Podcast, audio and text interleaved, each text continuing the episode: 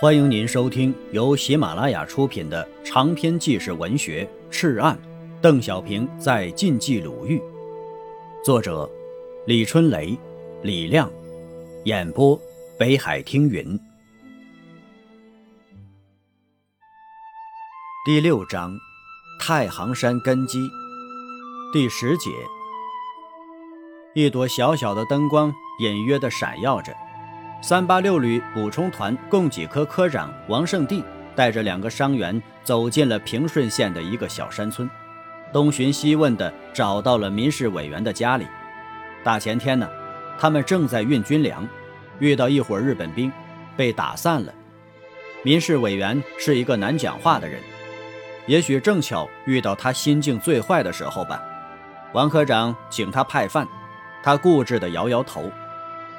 夜晚了。小村子，派不过来。连年的战争和灾难呢？去年颗粒无收，村里人饿死了不少，有一半以上的人都逃到了西边去了。王科长用了很大的力气，忍住正在叫唤的肚子，凑上去说道：“老乡，行行好吧，帮帮我吧，我不饿，只是躺一下。他们俩呀，受伤了，已经有三天没吃饭了。”民事委员看了一眼，叹了一口气，仍是不言语，领着他俩走了。虽然是五月天气，夜风仍然是有点凉，吹着浑身的伤口，像一条鱼被掀起了鳞。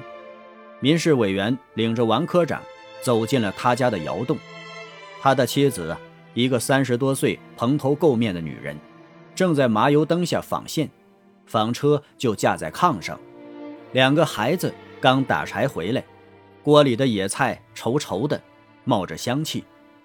他的肚子猛烈地嚎叫起来，嘴里使劲地咽着唾液。对于这个八路军的突然到来呀，女人是表示不欢迎的。从他那紧绷着的脸、咩斜的眼中可以看得出来。王胜帝的头啊有点发烧，他已经是几天没睡觉了。相比较饥饿来说呀，他更需要睡一觉。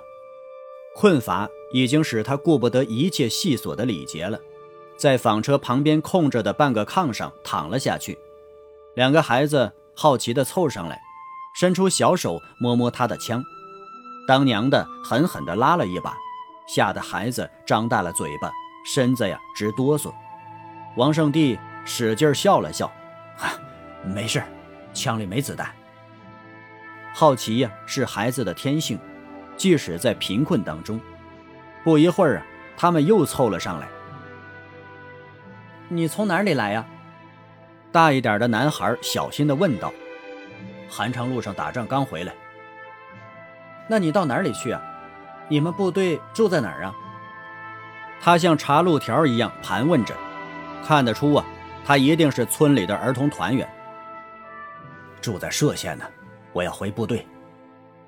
小的那个呀，很惊奇似的，上来拉住了王胜帝的手，小手软软的，让他想起了在老家的小侄子。王胜帝觉得这就是他的小侄子，他喜欢上了这两个孩子。歙县不是闹灾荒吗？你们吃啥呀？他母亲不耐烦地横了孩子一眼，嘟哝起来：“这孩子，闹灾荒，老百姓饿死，军队还能饿死啊？”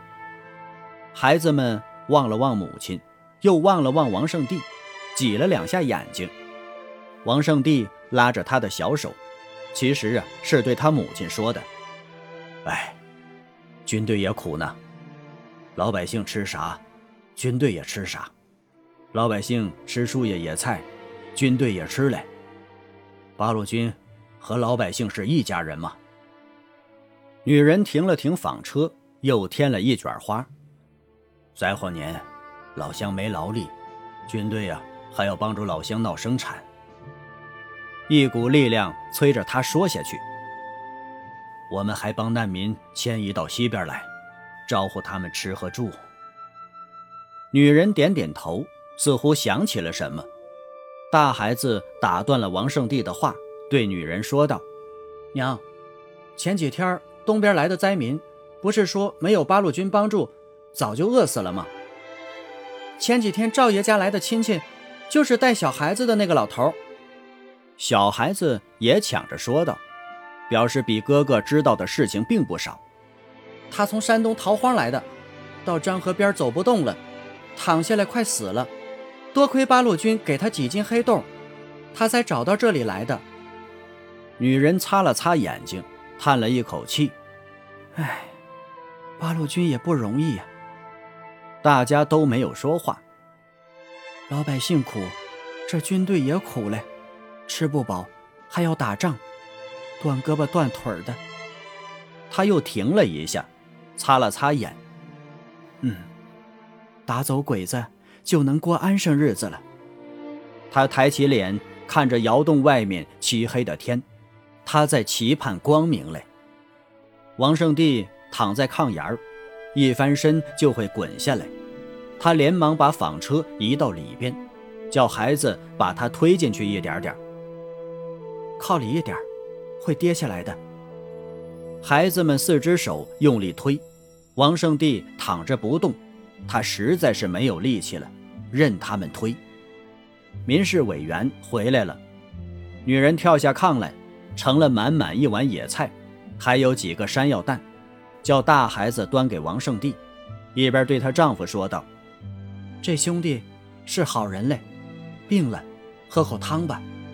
我不饿，看你蔫蔫的，哪能不饿呢？喝口汤吧，没啥吃的了。”他们一齐来劝，大孩子还拉住王胜帝的手，要扶他起来。好，我自己来。王胜帝勉强支起身子来，慢慢的把一碗野菜吃完了。还没有等王胜帝放下碗，他把碗夺过去，又盛了第二碗。王胜帝正要躺下去，两个孩子顶住他的背：“叔叔，再喝一点吧。”为了答谢他们的盛情，王胜帝只得再吃了一碗。吃完饭呢。民事委员说：“出去看看两个伤员，就走了。”女人继续纺花，瞌睡啊，终于爬上了王胜帝的眼皮。第二天清早啊，王胜帝一睁眼，发现自己一个人横躺在炕上，纺车就在他身边。民事委员和他的女人还有两个孩子睡在门口的一捆谷草上，地方很狭小。民事委员的一只脚搭在灶台上。一只手伸到了屋门外。亲爱的听友，本集播讲完毕，感谢您的收听。